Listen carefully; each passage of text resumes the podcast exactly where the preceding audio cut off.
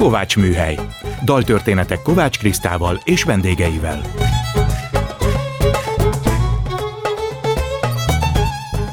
Jó estét kívánok! Kovács Kriszta vagyok, ez itt a Kovács Műhely. Gombhoz a kabátot, daltörténetek másként. Most a vendégemet kérem meg, hogy válasszon olyan kedvenc dalt vagy zenét, amiből a beszélgetésünk elindulhat. A mai indítódalt Meller András választotta. Ő Presser Adam is Hogyan mondjam el neked című dalát kérte a Képzelt Report egy amerikai popfesztiválból című musicalből, méghozzá azt a felvételt, amin én éneklek Gazdag Tiborral. Most ez következik.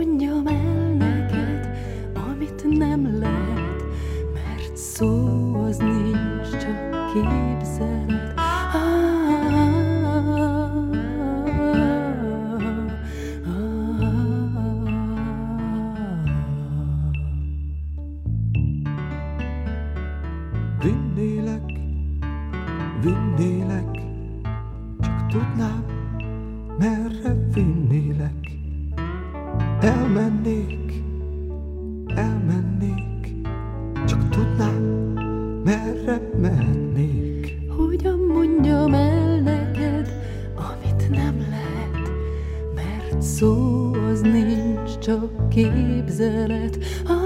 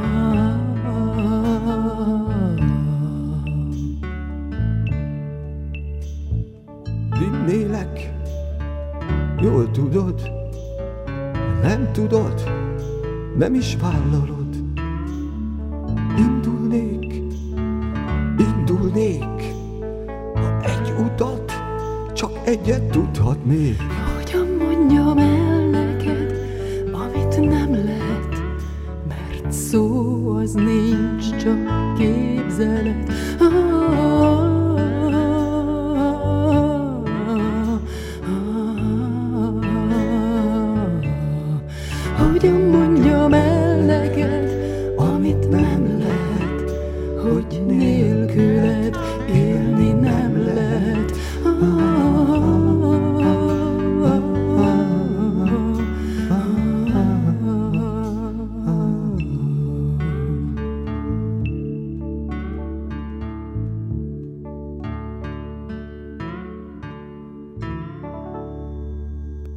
Szeretettel köszöntöm a stúdióban mai vendégemet, Meller András belső építészt, diszlettervezőt. Szia András! Szia Kriszta! Köszönöm, hát tegeződni fogunk, mert nagyon-nagyon régóta ismerjük egymást.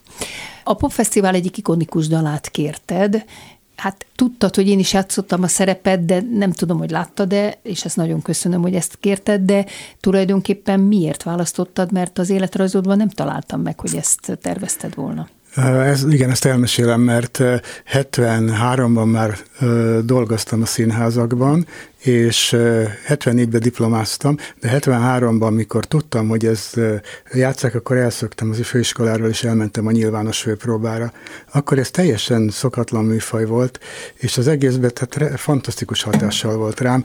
Mentem vissza az 58-as villamoson a főiskola felé, hogy még, még beérjek az órákra, de euforikus állapotban voltam egészen nagy hatással volt rám. Ez volt az első olyan, ami zenés, színház is, és, és valami korszerű történet volt. És aztán láttad is a Vix Színházban? E, igen, hát végignéztem azt a főpróbát. Talán az előadásra újra nem mentem el, de később terveztem, hát nagyon egyszerű körülmények között ez már a hivatásos színházi pályafutásom után volt, amikor a Barbé és Annyi az iskolájával meg, megrendezte, és akkor valahol eljátszottuk.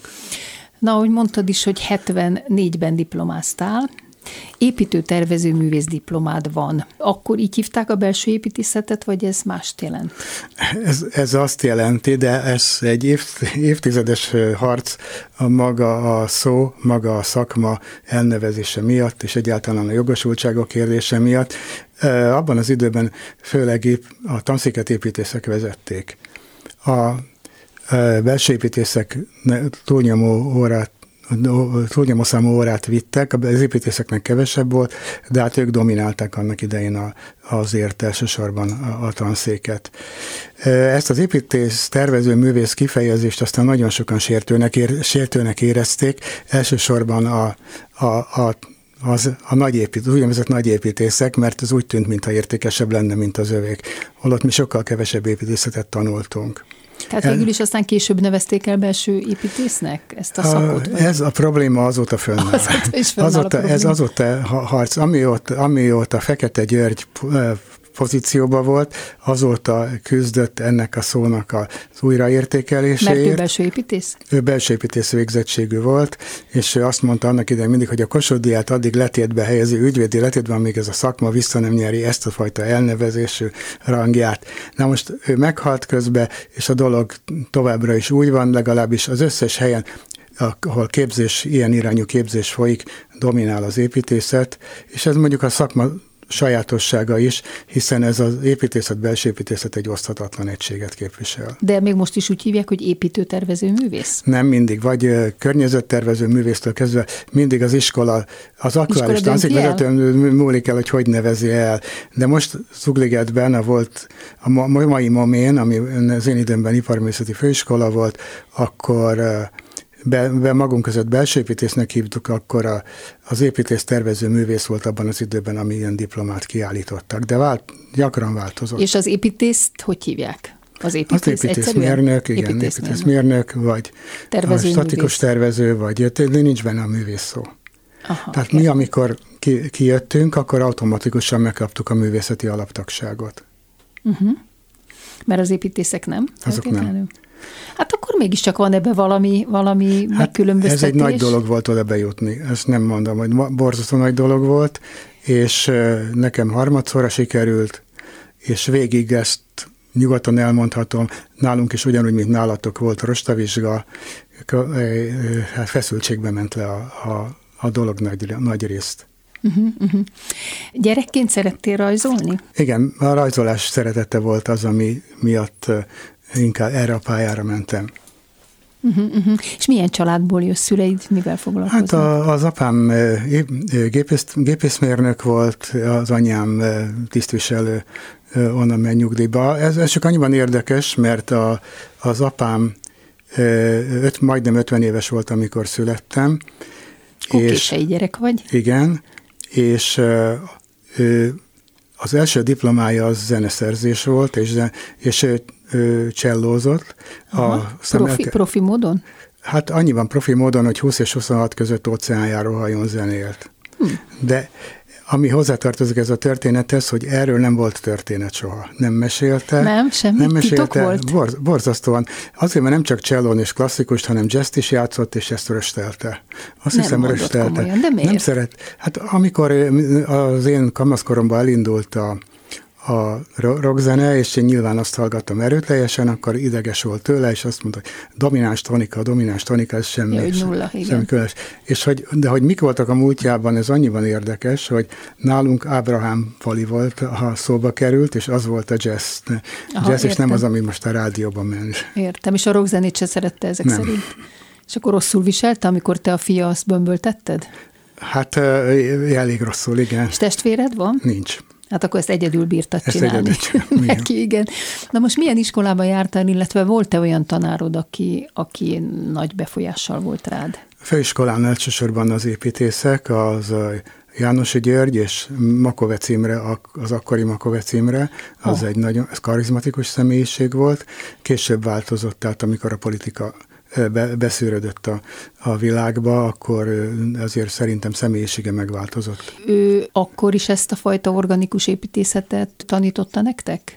Nem tanított építészetet, inkább csak arról volt, tehát ilyen értelemben formálás nem tanított. De hogyha valaki nagyon szigorú volt, akkor arra vitte rá, hogy legyen egy kicsit oldottabb a, a formálás. Hát mi a, a Valhazi istenítés időszakában jártunk főiskolára, a minden szögletes volt és funkcionális, tehát mondjuk a funkcionalitás volt a, a fő, fő hangsúly. És, és ő meg, a, ő meg kevésbé, igen, de azért hát nyilván, mint építész kellett neki is a funkcionalitással foglalkozni, de aztán később teljesen el is szakadt ettől, mert főleg épületszobrokat csinált. A késői De mint tanár azt támogatta, hogy ti karizmatikus egyéni, személyiség egyén, volt. Egyéni nagyon, utakat igen. járjatok? Igen. A díszlettervezést azt hol lehetett akkor tanulni? Ma már nem létező országokban, Szovjetunió, NDK, Csehszlovákia. Na, de itt Magyarországon? Nem. Azt mondták, amikor a mi generációnk, tehát ez a 46, 51, 52-be születettek, kerültek a főiskola közelébe, hogy túlképzett túlképzés volt, és a, éppen, hogy van annyi munkájuk a színházakban az embereknek, akik ezt a szakmát művelik, úgyhogy újakat nem képeznek. Jé. Ezért mentem belső építésznek, mert engem igazából a színház érdekelt, és azt gondoltam, hogy ez van hozzá a legközelebb. De érdekes. És más diszlettervezők is ugyanígy kezdték? Az én generációmban mindenki, Csanádi Jutka, Ant, ö, Antal Csaba. Mindenki máshonnan Igen, jött. Szlávik Pista meg Leningrádban. Értem, értem. Úgyhogy, tehát vagy külföldön, most aki külföldön volt, annak nagyon nehéz volt becsatlakozni az itteni alkotógenerációba, hiszen ugye ezek a munkakapcsolatok már általában főiskolás korban kialakulnak. Na most neked is kialakult ilyen, ugye? Így van. Marton osztály, ez, a, ez Igen. mit jelent? Ez a Hát a Marton Endre osztályból, amiben Marton Endre osztály. osztálya volt, igen, Igen. A, a, akik soroljam, Igen, Aser, Valló, Kornis, Igen, ez a híres rendezőosztály, igen. Na én, én, a, én, nagyon, én Nagy András Lászlóval voltam általános iskolában és középiskolában is osztálytárs. Ő, őt, amikor őt felvették, akkor ő egy ilyen, egy ilyen ö, kísérletezőkedvű fiú volt, nem, nem használta a fősodorbeli embereket, akik már pályán voltak, hanem kísérletezni akart, és mindig hívott újakat. Így kezdtem el a pályát. És akkor elhívott ő, és egy főiskolás vizsgájára hívott? A főiskolás vizsgájára nem, de a főiskolás stúdióira hívott, és a Miskolcon az első hivatásos munkájába 74-75-re a Kakuk Marcit, azt már én terveztem. Na de még mielőtt a hivatalos, tehát hogy bekerültél a fősodorba, hogy így mondjam, de előtte már az Universitás Együttes van, közelébe, igen. és oda keveredtél, azt hogyan is kikkel Hát ez úgy volt, dolgoztál? hogy amikor a Nagy Laci már nem tudott hívni, mert olyan nem stúdiókat csináltak, hanem nagy színházban dolgoztak, és olyan úgy tervezték, úgy, úgy rendezték a vizsgálódásaikat, akkor bekísért az univerzitásba, bemutatott, és, És ő akkor már ott maradtam. dolgozott akkor? nem dolgozott ott, de bejárt, vagyis ismerte a terepet, és ott voltam, akkor ez a ruszt időszak, katonai mérő időszak volt, és akkor ott, ott kezdtem el dolgozni, ott Na, milyen csináltam. produkciókban voltál, mesélj? Hát voltam a Rustféle madarakban, amit Katona Imre csinált, a Moretti három majom a pohárban, ezt Pálisti rendezte, és hát szóval ezek voltak a legfontosasabbak, igen. hát akkor ez volt- nagyon pesgett akkor az élet. Huszár Klárával egyetemi dolgoztam színpadon. még Devecseri, Devecseri egy felvonásosokon. Most körülbelül ez, ezek jutottak eszembe. Ezt a, ezt a főiskola alatt csináltam, és az, nagy, az elég keserves volt. Mert, Mármint miért? mert a főiskolán reggel 8-tól déli 12 vagy egyig voltak a szakmai óráink, utána ebédszünetbe este 6-ig mentek a mentek az elméleti órák, és akkor a feladatokat utána kellett megoldani. És akkor Tehát- még tervezzél díszletet, igen. igen, tehát ez, ez elsősorban idő Meg ráfordításra járjál be volt. próbákra. Igen, tehát ez, ez nagyon, nagyon keserves Hát de volt. fiatalon az ember bírja. Hát egyrészt bírja, másrészt viszont nem mertem a saját nevemen tervezni ezeket a dolgokat, mert hát persze, mert az, hogy a főiskolán, ahol napi, napi 24 órás feladattal látnak el minket, meglátják, hogy még plakáton villogok valahol. hát akkor ki villogott helyetted? Hát egy, a barátaim a vezeték nevemből csináltak egy viccet, azt mondták, hogy Emlei a Mellerből Emleit csináltak, és akkor Emlei András néven csináltam Aha. az univerzitást. Hát ezt nem tudtam. Nagyon érdekes. Ez, Ez itt a Kovács műhely vendégem Meller András belső építész és díszlettervező. Ott kiktől tanultál a legtöbbet? Gondolom magadba hát, szívtad a ruszt, főleg a ruszt. Hát igen, Ruszt és Pál nyilván ez volt a két döntő, döntő momentum, akik aztán igen, később velük nem találkoztam össze a pályán, de amikor lediplomáztam, akkor először, hát színház nem volt, de volt két vendégtervezésem, Szolnokon, Miskolcon, Na majd ezekről ja, még jó, mesélünk, igen, csak igen, még hát, mesélj egy picit az univerzitásról, hogy akkor a színészekkel is jobban lettél, vagy hát, belekerültél ebbe az egész pesgő igen, világba, hát akkor, ami akkor itt volt. Igen, hát az a, abban a korszakban, akikkel jobban voltam, és akivel együtt dolgoztunk, az volt Csizmadia Tibor, Dörner György, Sipos András, ez hányban Szikra volt? József. A, ez, hát mivel 74-ben végeztem, és az, a, a, a diploma után már nem volt, tehát akkor ez a 71-74 közötti időszak mhm, lehetett, uh-huh, így van, igen. Na most, ahogy mondod, az első profi munkád a Kakuk Marci volt Miskolcon. Igen. Mennyiben vártak tőled mást, vagy milyen volt az, amikor hirtelen kaptál pénzt, mert gondolom az univerzitásban mindig Igen. nagyon kevésből kellett látványosat csinálni, kevés pénzből, de sokat. Itt meg azért csak volt pénz, volt műhely, volt terveleadás, azt elfogadták. Hát el, igen, előzőleg már én azért volt kis tervezőirodai múltam is, úgyhogy tudtam, hogy miből áll egy dokumentáció, és és ezt, ezt meg tudtam oldani, ez nem volt probléma, de hát a Nagy, Nagy Laci az rögtön azzal kezdte, hogy pályakezdők vagyunk, és a tehetségünkön kívül kevéssé tudjuk még a színházi szakmát, a színházi műszaki szakmát képviselni, és ezért ezt így ajánlotta figyelmébe a, a csapatnak, az ottaniaknak. És, és nagyon készségesek is voltak, de hát én akkor még, akkor már tervezőirodai munka mellett jártam le oda mindig megnézni, általában a hétvégén te vagy valahogy így, úgyhogy meg, meg fizetés nélküli szabadságon, fizetéses szabadságon ilyen formában. De akkor nem érezted úgy, hogy ez annyira jól megy, és annyira végül is azt csinálod, amit igazán akartál, színházban dolgozni díszlettervezőként, hogy hagyd a tervezői munkát? Nem volt hm. szerződési ajánlatom még akkor színházba, és amit én soha nem tudtam, hogy ajánlkozni vagy jelentkezni.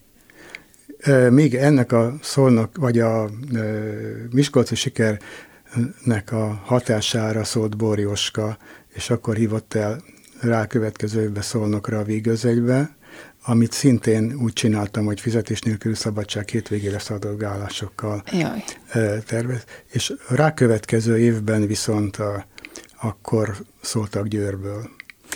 Hát igen, na, mi Győrben találkoztunk, hát, sőt az egyik legszebb munkám az hozzád kötődik, hiszen ez az Örvényben című előadás volt. Akkor mi már túl voltunk az Evita sikerén, meg talán már a sztárcsinálók, én is nem is tudom, de lényeg az, hogy akkor Borjóska fölkérte a sikeres szerzőpárost, Várkonyi Mátyást és Miklós Tibort, hogy az éppen oda szerződött Kovács Kriszta Szolnoki Tibor kettősre, akik ugye nekünk nagyon nagy sikerünk volt a Tarokszínázban, hogy akkor ránk írjanak darabot, és akkor ránk írtak darabot, ez volt az örvényben, Igen. és ennek te tervezted a díszletét. Na, mesélj, hogy mire emlékszel ebből az időszakból. Hát az nagyon, nagyon izgalmas volt, mert a csapatot már talán nyilván korábban privátban ismertem, amikor, amikor ez elkezdődött, és hát a Jóska volt a rendezője, elfogadta azt az elképzelést, amit hoztunk erre a szibériai egyéb fajta elképzelések, elképzelésre, és azt hiszem, hogy elég, elég jó kép alakult ki. A végével volt egy kis vitánk, a, amivel a, a vég, végő zárkép, amikor egy nagy, nagy vörös sejem húzódik le az áldozatokra, és akkor ő azt nagyon akarta, hogy a végén azért ne legyen egy ilyen proletkultos megoldás vele, és hogy, hogy egy megszakadozott fekete lobogóba ment át az a hatalmas drapírja, amit a zenekari árkon keresztül húztak rá a, a színpadra. Na erre én már nem is emlékszem ilyen Igen. részletekre, de azt tudom, hogy nagy élmény volt. Nekem nagy élmény volt Borjoskával is dolgozni, Igen. illetve a feleségével, Baranyai Ibolyával, aki az egyik szerepet játszotta, hát annyira hát fájdalmas, hogy ők már egyáltalán Igen. nincsenek köztünk. Na utána viszont a Rokszínházban is találkoztunk, mert te tervezted a West Side Story-t, amikor már Iglódi Istvánnal kezdtél dolgozni, és Igen. Iglódit felkérte a Rokszínház, akkor már egy-két éve megalakult Rock Színház, hogy a West Side Story-t szintén Iglódi rendezze, és akkor ő hozott téged, mert az jó Ez volt. Így van. Tehát a, a, akkor kicsit előbbre mentek, jó? Persze, Tehát az Iglódi kapcsolatot az úgy volt, hogy amikor a, amikor Töröcsik Marit, a Cserhalmi Imre igazgató oda csábította a színházhoz, mű, művészeti vezetőnek, akkor ő már Gyula és Töröcsik megkedveltek, bírt, bízt, bízták, bírták benne, szerették, amit csinálok. És akkor így ajánlottak be Iglódinak, amiből az egyik munka az volt, hogy a főiskolás osztályának, tehát ez a Kubik, Bubik, igen, Kulka igen. osztálynak a West Side Story vizsgáját én terveztem, és tulajdonképpen ezt adaptáltuk aztán a Rock Színházba már az ottani szereposztással. Igen, én sose felejtem el ezt, mert én Mariát játszottam, és sose felejtem el, hogy ennek köszönhetem, hogy leszoktam a dohányzásra. Ról, mert hogy nem bírtam kiénekelni a magas cét, hát muszáj volt, de azóta is nagyon hálásan gondolok erre. A, főleg arra, hogy sikerült ennek kapcsán leszoknom a dohányzásról. Igen. De később is dolgoztál a Rokszínházban, még pedig a farkasokat Itt tervezted. Van, hát ez az a hát nem is tudom, minek tánc rock musicalnek lehetne nevezni, vagy fantázia musicalnek, ami kapott Finnországba egy meghívást. Én sose kérdeztem tőled, illetve valahogy nincs is előttem, hogy ez végül is egy ilyen vas-roncs telep építmény volt, hogy ezt hogyan lehetett Finnországba kivinni arra a fesztiválra?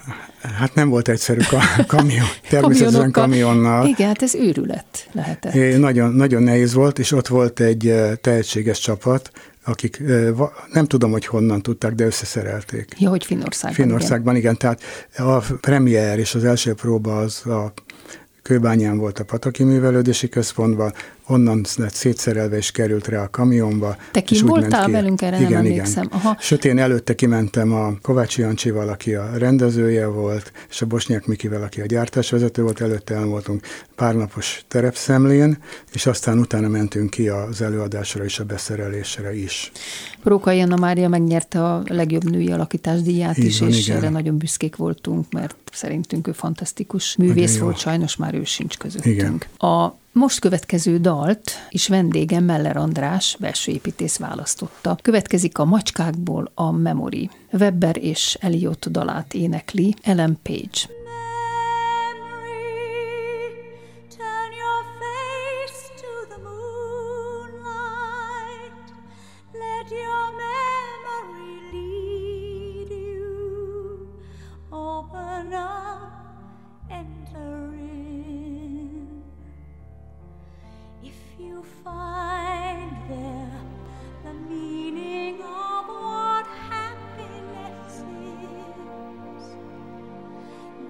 around you.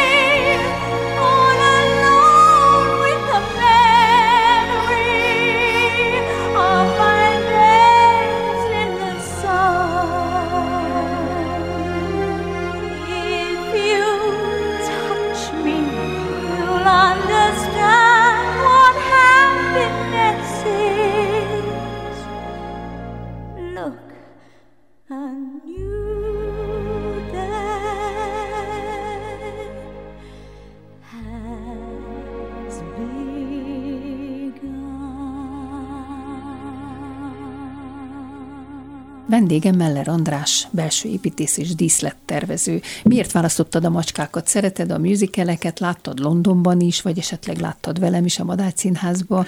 Én először Londonban láttam még a nagyon friss bemutatót. Akkor Ellen page láttad? Igen, még Ellen page láttam. Tudod, hogy ő volt az Evita is? Az Igen. első? Igen.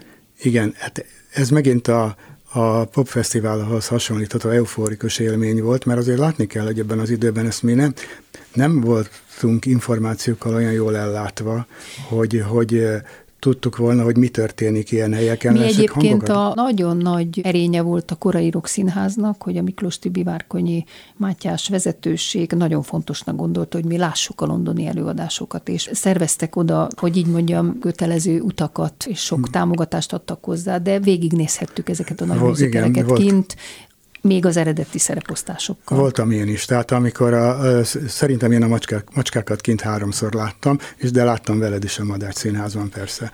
Hát e, azt szinte minden alkalommal. Most ez annyira szokatlan, egyedi és újszerű volt, akkor én nekem volt egy ilyen a, az ottani International Theatre Institute vezetőjével volt baráti kapcsolatom, Michel Juliannel, és segített is különböző előadásokra bejutni. Ezen a macskák díszletben voltam hátsó, hátsó backstage bejáráson, tehát láttam egy csomó technikai dolgot, megnéztem, hogy hogy történnek ügyek. Lenyűgözött, annyiban szokatlan, annyira szokatlan volt. Ezen elmondták, hogy gyakorlatilag ezt a New London Theatre-t, ezt a Webberék akkori pénzen egy, legalább minimum egy millió fontért alakították át ehhez a darabhoz. erre az előadásra, igen, igen. Teljesen más volt. És olyan technikai eszközöket és olyan fantasztikus világítás egyebeket lehet látni, olyan eszközöket, amiket mi itthon nem ismertünk akkor. Na most így, hogy láttad kint is többször, és itthon is, elég jól össze tudtad hasonlítani a kétféle előadást. Hogy láttad? Nem nagyon szeretném összehasonlítani, mert ez ugye a non-replika Hát jó, egy más, kapott, és más volt. Ez is jó volt, de mondjuk az, ami a, most hát egész őszintén el, megmondom, hogy ennek a balett része, az sokkal inkább klasszikus volt, kint kevésbé volt klasszikus, többen inkább akrobatikus, meg, meg inkább macskásabb volt. Itt egyébként tehát hangban, alakításban az itteni is hibátlan volt, az nagyon, nagyon jól szólt. A látványban is egy megfelelő volt, de egy, egy kicsit, kicsit göz, gözvéla volt, igen. igen. De maga, maga az egész dologban több volt a konvencionalitás, mint mondjuk a érzékeny érzésem. Igen. Itthon, tényleg? Igen, én, én, én valahogy én, hát én így emlékszem rá, de és az elsősorban a, a, nyilván az, hogy a tér más volt, és ehhez képest a mozgás is más volt, és az ö, visszafogadtabb volt. Nagyon jó eredeti ötletek voltak benne, ami a másikban nem, de valahogy az egy komplettebb egység volt, é, elsősorban azért, mert tehát itt szóval nem érezted a különbséget abba, jó, hogy a, a Gastropher George meg a Grisabella azok nem voltak táncos szerepek, de a többinél nem volt különbség a, az előadó a, és a táncos között. De azért itt ezt lehetett érezni. Igen, itt még nem, hát ez 40 éve volt. Hát- Most már ki tudnád úgy osztani valószínűleg, hogy egyformán énekel, egyformán Igen, táncol, egyformán játszik. Így van, igen. Ezért volt nálunk a Rockszínházban kötelező képzés. Igen. Minden irányból. Vendége Meller András. Térjünk vissza oda, hogy Szolnokra meghívott Bor József, hogy a vígözvegyet csináljátok meg. Azért ez egy nagyon nagy produkció, nem? Egy nagy operett produkció. Tehát Óriási volt. igen. Abban már ilyenkor egy diszlettervezőnek ez mindegy? Nem, a Jóska nem gondolkodott hagyományosan, és úgy szintén ugyanazért, amiért, amiért a Miskolci Kakukmarci is elszakadás volt a fő, fősodortól, itt, itt is hagyott, és a, egy újfajta, ő is egy másfajta rendezői koncepciót próbált ki, ami szerint ez a az ország, a Pontevedro, ez egy szegény ország, minden, hiszen erről szól a dalap, hogy koldulnak és ilyenek, úgyhogy én gyakorlatilag azt csináltam, hogy veszőfonásból volt az a követségi iroda, és minden, tehát mindent erre a csóróságra csináltam, hogy a címere egy eh, vak koldus volt, eh, a fehér botan, tehát az, ilyen, ilyen ötleteket tettem hozzá, ugy, ugyanúgy, hogy megvolt ezzel a veszőfonásos technikával, a kis pavilontól egyebek, hát minden kellék, ami kellett hozzá. Nem szólt senki, hogy én ilyen há- hájokovás módon csinálom. Aha.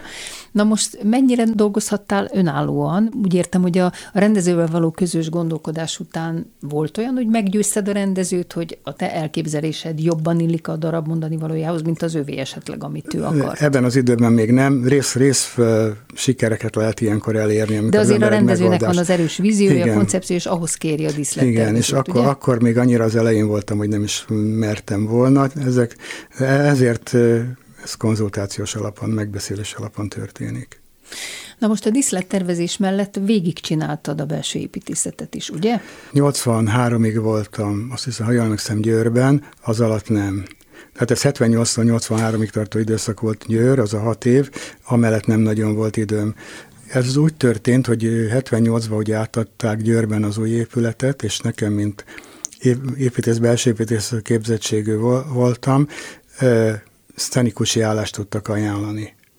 Azt én boldogan elfogadtam, azt mondták, hogy az új színe az át- átadásáig egyenlőre ne tervezzek, csak segítsek ennek a, a az újnak a kialakításában. Hát, hogy mennyire tudtam, ezt nem tudom megállapítani, én szerintem nem voltam a legjobb szcenikus a színház történetben. közben terveztél. De, de közben terveztem máshová, és a váltás a haragféle vihar volt, mert haragot meghívták, Harag akiről én- György. Györgyöt, igen, nem tudtam sokat róla, és ő hozta Törőcsik Marita címszerepbe, és az új színház egyik első bemutatója között volt a vihar. Harag nem tudta hozni Kölente Zsoltot a megszokott tervezőjét, és akkor kiválasztotta azt a Nagymányi Lacit, aki akkor az avantgárdban a legnagyobb név volt, Nagymányi László, igen. és Nagymányi azt mondta, hogy ő nem tud lejárni, és akkor én asszisztáltam ezt a tervezést végig, én írtam, és innen lett a barátságom Haraggal, aki a következő produkciót, a kisvalódi játékot már velem Na, csináltatta. abban megint együtt dolgoztunk. Igen, így is ez volt. Nekem egyetlen élményem Harag Györgyről, de az tényleg életre De szóló hogy vele dolgozni. Mondhatok egy korábbi találkozásunkat, amire biztos. Gyula, Gyulai várjátékok, Gyulai, ördögjátékok, Nagy András László Ó, rendezése. tényleg, az is volt, Őr igen. valami egy tündérlányt, játszottál főiskolás korodban. Főiskolás koromban, de akkor az, ha jól emlékszem, a, strandon. strandon. A strandon Tehát volt, olyan igen. nagy diszlet nagyon nem, Nem volt. nagyon volt.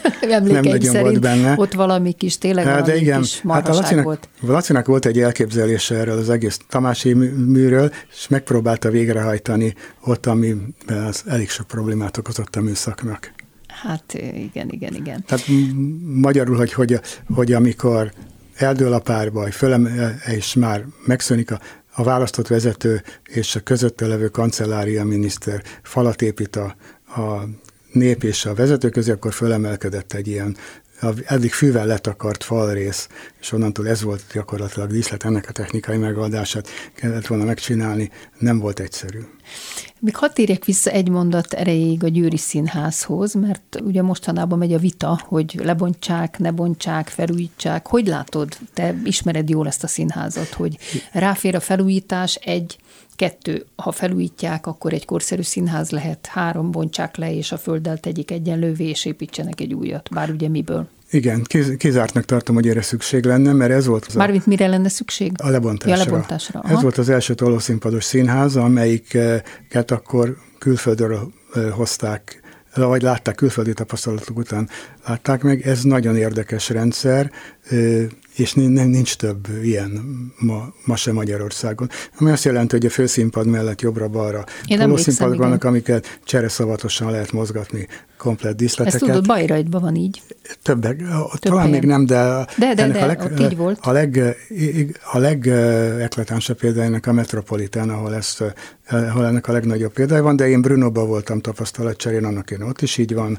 Tehát sok ilyen cseh, cseh modern színházakban ezeket már mind úgy használták. Pedig ez nagyon jó rendszer. Igen. Tehát ez kár lenne Ez kár megszüntetni. lenne. Ami nehézség volt ebben, ez a, a síugrós sáncos lefedés, amit Igen. egy gyö, ö, szlovákiai sportcsarnoknál találták ezt a megoldást. Igen, ez azt jelentette, a színházat, sí, igen, síugró. azt jelentette, hogy a színpad mélységig a zsinór magasság folyamatosan csökkent.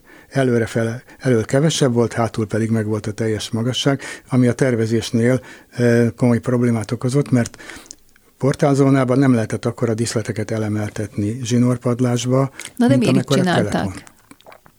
Ki tudja. Ez, ez megint egy komplexek probléma, ugyanis, hogy ki a színház épül, akkor ki az a művészeti vezető, aki a tervezési programba közreműködik. Hát például nem is ártana, hogyha lennének hát ilyen ennek, ennek szakemberek, kell de nem lennie. szokott lenni. Nem szokott lenni. Rengeteg probléma volt ebből a műpában, Minden. tudom konkrétan, hogy nem vonják be a színházi szakembereket, akik elmondanák az Igen. egyszer egyet. Akkoriban Győrben egy kis tejcsarnoknak becézett régi kultúrházban dolgoztak, és egy nagyon régi gárda volt ott, akiktől nyilván nem lehetett komoly tervezési instrukciókat kapni, úgyhogy az építészek saját fejük után mentek, gondolom. De Szóval ilyenkor az építészeknek sincs annyi esze, hogy ők maguk megkeressenek színházi szakembereket, vagy úgy gondolják, Vagy- hogy nem nehezítik az vagy- életüket még ezzel. Vagy olyat kerestek meg, aki, aki nem igazán volt erre alkalmas. Tehát leginkább erre egy művészeti vezető jó. Ez egy pozitív példa lett volna a Budapesti Nemzeti Színház, mert a Svajda az egy remek színházi szakember volt. és ezt igen. több interjúban el is mondta, és ez az egészben a tragédia. Ő meg pont fordítva nem értett hozzá, hogy kit kéne építészt hívni magán hát maga igen. mellé. Ugye? Erről van szó. Tehát a, a, a nemzetében min, építéshez minden adott lett volna, ez Minden. mert nagyon jó szakember volt, a, aki a dolgot irányította. Na de bocsánat, az félment. első nemzeti terv, amit elfogadtak, és amit aztán az Orbán kormány elkaszált, Az aminek le volt minős. téve az alapköve, amit a, A nyertes pályázat, Bán- Bán Ferenc. Bán Ferenc csodálatos épülete lett volna a város van, közepén, igen. ahova való. Jó, hát mindegy, nem is érdemes erre visszatérni, de ott azt hiszem egyébként figyelembe vették a szakmai kéréseket. Sok szempontból igen. Tehát valószínűleg jó, én nem tudom, milyen a színpadtechnikája, annak igazából vagy kevés előadást láttam, de valószínűleg nemzetiben? A nemzetiben, igen. A, ja, a Bán Ferencében persze természetesen ott nagyon komoly közreműködők voltak. Hát ez egy nagy veszteség, hogy nem tudott fölépülni az a színház, úgy gondolom. Ez itt a Kovács műhely, vendégem Meller András, belső építész, diszlettervező. Térjünk vissza a színházhoz és a belső építészhethez. Tulajdonképpen a színházat, a diszlettervezést egy idő után abba hagytad, és már nem csinálod, hanem belső építészettel foglalkozol. Nem hiányzik a színház? De igen.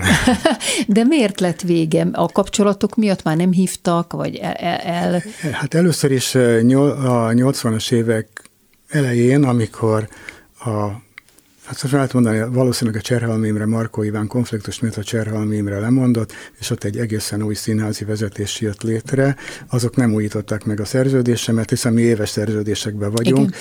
és addig mindig évente adtak. Ez a színházi élet sajátossága, de vendégként még hívtak vissza, és egy darabig egyszerre tudtam csinálni a két szakmát, viszont am- amikor ez a 80-as évek vége felé jött, közeledett a rendszerváltás, akkor írtózatosan meglódult a belső építészet. Tehát egyszerre rettenetesen fontos lett a jó megjelenés, és megindultak az importok. Tehát addig, amíg nekem mondjuk 83-ban egy elegáns ö, budai villához Bécsbe kellett menni, hogy délelőtt folyamán összeválogassuk az összes szanitárt, az összes burkolóanyagot, addig rá fél évre már megjelent az első importőrcég, és onnantól az importőrök és a gyártók, akik egy egészen más színvonalat képviseltek, mint amit eddig megszoktunk, keresték a belső építészeket a kínálataikkal. Tehát a tervezés sokkal, meg, sokkal könnyebbé vált, és sokkal színvonalasabb tudott lenni, és borzasztó nagy igény volt. Na most, ha én csak mint naíva felteszem ezt a kérdést, van még a hallgatóink között is olyan, aki ebben nem százszázalékosan van otthon, hogy az építész az, aki megtervezi az épületet, és minden, ami belül van, azt már a belső építész tervezi? Igen, tehát de van is egy gondolkodásbeli különbség erre, egy szemléletes példát mondott, mondtak az öregek erre nézve, hogy az építész azt mondja, hogy minket bele, a belső építész meg azt mondja, hogy magunk köré. Ah, ez érdekes. Ez Tehát vagyul- érdekes. vagyul Na mi most ez a magunk köré, indulunk. de ebből a- az következne, amit mondasz, hogy együtt kéne dolgozni. Ez A na- nagy projekteken megvalósul. Igen? Megvalósul, hát aztán milyen, milyen intenzitással ez nyilván személyiségfüggő, meg megrendelésfüggő, stb. Na mi a legnagyobb projekt, amit csináltál, ha már Hát az a, hoztad? a Parácsasvári kastélyszállónak a romantik és rendezvú szárnya abból a Ilyenkor Parát-Sasvári kastélyszálló. A megrendelő ízlése a domináns, vagy valamit adovál, hogy milyen elképzelése Nem van, és vol- ezt lefordítja az építész, meg a belső építész? Vagy Ez hogy tulajdonképpen történik? egy ébült tervezett Károly palota volt, amelyik többféle funkción esett át, és ő csinált belőle szállodát, de hát elvileg a, ezt egy romantikus stílusban kellett tervezni, tapéta, faburkolat, stílbútor. Úgyhogy eb- ebben nézve igazából véve nem volt, nem volt probléma. Terveket mutattunk, bólintás volt, gyártották. De a megrendelőnek mutattátok ilyenkor a tervet? Igen, itt nem volt közbelső fázis, tehát a tulajdonos volt a megrendelő. Aha, mert van, hogy van egy közbelső fázis? Hát van, amikor beruházók csinálják, hozzák létre az épületet, és aztán megpróbálják üzemeltetőnek eladni. Aha. Na, mondtad, hogy ez a romantikus stílusban készült. Van-e kedvenc stílusod, amit szeretsz? Hát ö, amihez jobban Tervezni. értek, azok inkább ezek a stílusok, ami, amivel jobban lehet, jobban tudod magad megmutatni. Ez a minimál design nem az én világom a minimalista stílus, de mostanában az utolsó, amivel csináltak nagy divat az Art Deco, és az Art Deco-nak az újraértelmezését csináltam mostanában sokkal, tehát hogy Art Deco stílusban kitalált butorok, csak egészen korszerű színezéssel. Tehát butort is tervezel? igen, igen, hát ez tan- tananyag volt, úgyhogy ezt tanultuk. Aha. Tehát a burkolatok, bútor, Ez mind a belső berendezés, ez mind Így van, belső igen. építészet, anyagválasztás. Így van. Volt olyan, hogy valamilyen munkát nem vállaltál el, mert annyira mást vártak tőled, vagy annyira ízléstelennek találtad azt, amit ki akartak belőled erőszakolni, hogy nem akartad csinálni? Volt olyan, hogy valamit nem vállaltam el, így egészen kezdeti fázisban. Előfordul, de nagyon ritkán. Nem nagyon lehet engedheti meg magának az ember, hogy ne, hogy ne vállaljon el valamit. Általában, tehát nyilván. De, de folyamatosan volt munka, és ott aztán elsősorban akkor bankokat csináltunk, az volt a legnagyobb dolog, mert a kereskedelmi és hitelbanknak az első arculatát csináltuk egy alkotóközösségben. Uh-huh. És akkor az olyan volt az az arculat, tehát hogy a levélpapírtól, névjegytől kezdve egészen az interiőr megjelenéséig mit Azt is, még a levélpapírt igen. is? Így van, így, így, így áll össze egy arculat.